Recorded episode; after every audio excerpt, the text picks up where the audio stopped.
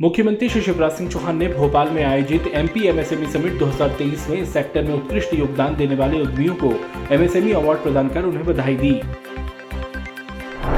समारोह में मुख्यमंत्री श्री चौहान ने कहा कि जो काम बड़े उद्योग नहीं कर सकते, वो छोटे कर सकते हैं। वर्ष 2022-23 में तीन लाख चौवन हज़ार तीन सौ संतानवे रजिस्टर्ड एम एमएसएमई हैं। इनमें 18 लाख रोज़गार सृजित करने की क्षमता है।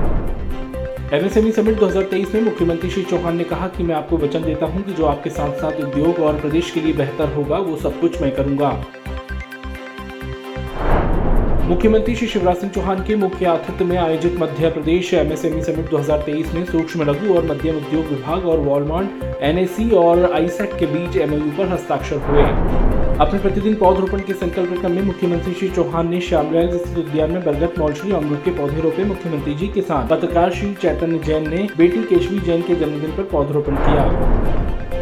मुख्यमंत्री श्री शिवराज सिंह चौहान ने प्रखर चिंतक विचारक हिंदी के अनन्य सेवक पंडित माधवराव सप्रे जी की जयंती पर उनके चित्र पर माल्यार्पण कर सादर नमन किया।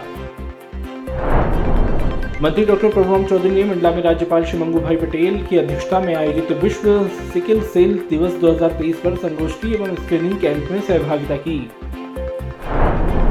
मंत्री डॉक्टर मोहन यादव ने उज्जैन में कायाकल्प अभियान के अंतर्गत नगर निगम द्वारा केटीएम शोरूम से नीलगंगा चौराहे तक अट्ठासी लाख रुपए की लागत के डामरीकरण कार्य का भूमि पूजन किया। मंत्री श्री हरदीप सिंह डंग ने आज मंदसौर के सुवासरा नगर में सब्ज़ी मंडी तथा अंबेडकर भवन की बाउंड्री वॉल के लोकार्पण एवं विभिन्न विकास कार्यों का भूमि पूजन किया। मंत्री श्री राम खेलावन पटेल ने सतना ज़िले के अंतर्गत ग्राम पंचायत खजूरी, सुखनंदन एवं ग्राम भदवा में सड़कों का भूमि पूजन किया एवं नागरिकों को संबोधित किया।